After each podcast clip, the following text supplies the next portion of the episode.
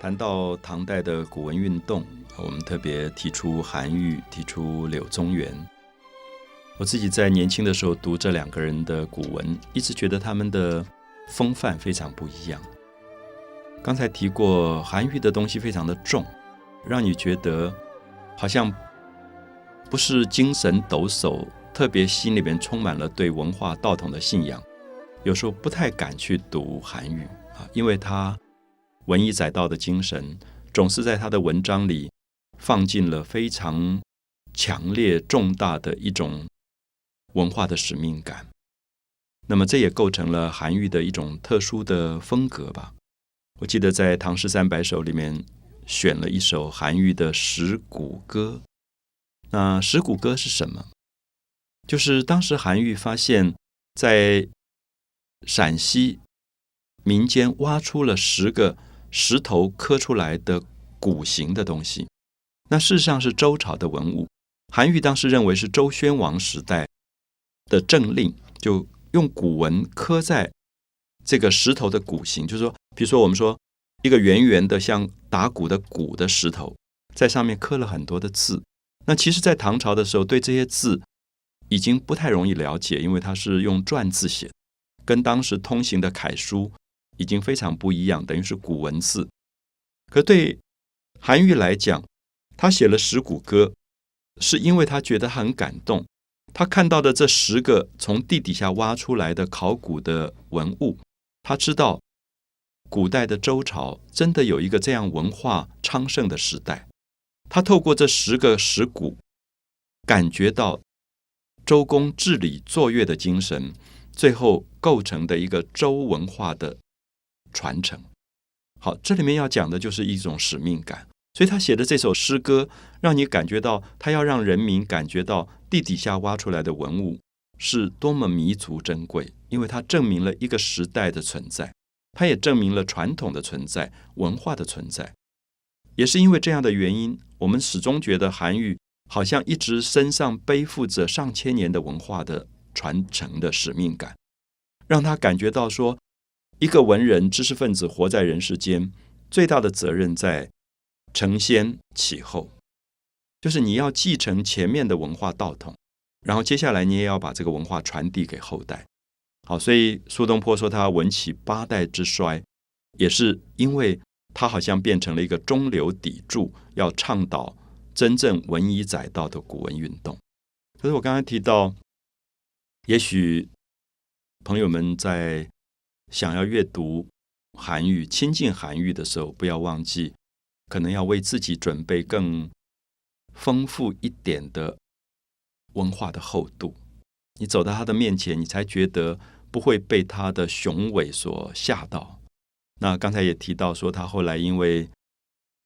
觐见皇帝、迎接佛骨入宫，而被贬到了南方的潮州，在那边过很苦的日子。那个时候，他也写了非常好的祭俄语文，那么描写到当地的老百姓常常会被俄鱼吃掉，因为说明当时的广东还有很多地方是蛮荒之地。可是作为一个地方的老百姓的官，就是他当时是地方官，他要爱民如此，他就要写一篇文章去祭俄鱼，他希望俄鱼不要伤害老百姓。所以这里面也可以看到。这些人被贬官的过程当中，还是维持他知识分子的一种信仰。那么，因此我们今天也同时会介绍跟韩愈一样重要的一个古文运动的唐代的大文学家，就是柳宗元。柳宗元也一样，因为牵涉在一些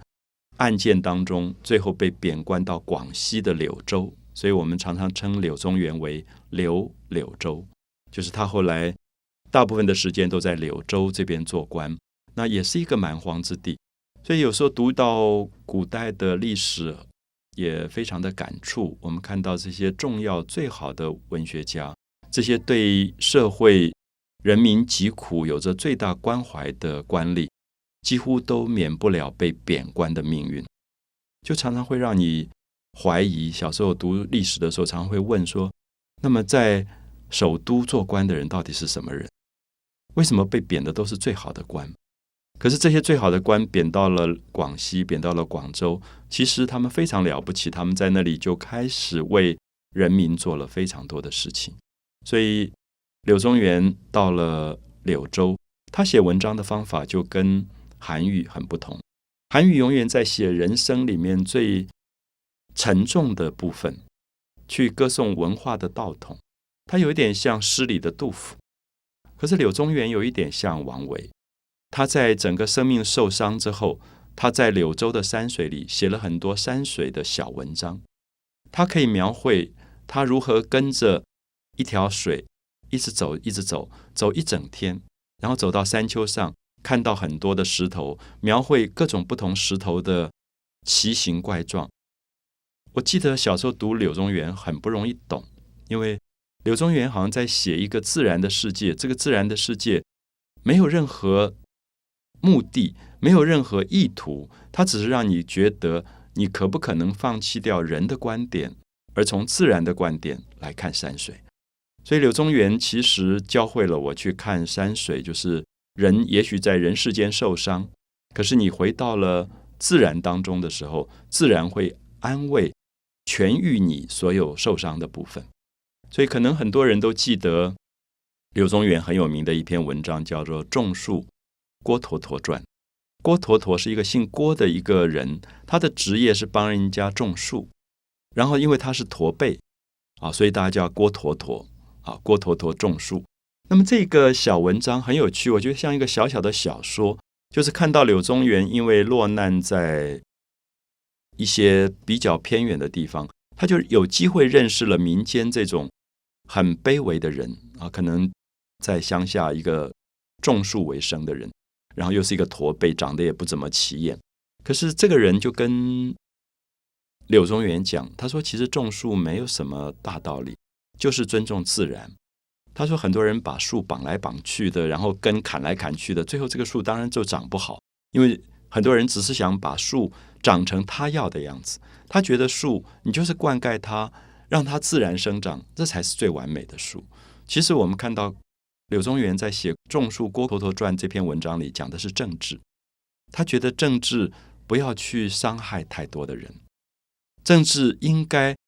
尽量的不要去约束太多的人，而让人自然的生长起来。好，这些部分都可以看到当时韩愈或者柳宗元他们的古文运动里面所共同一致的某些理想。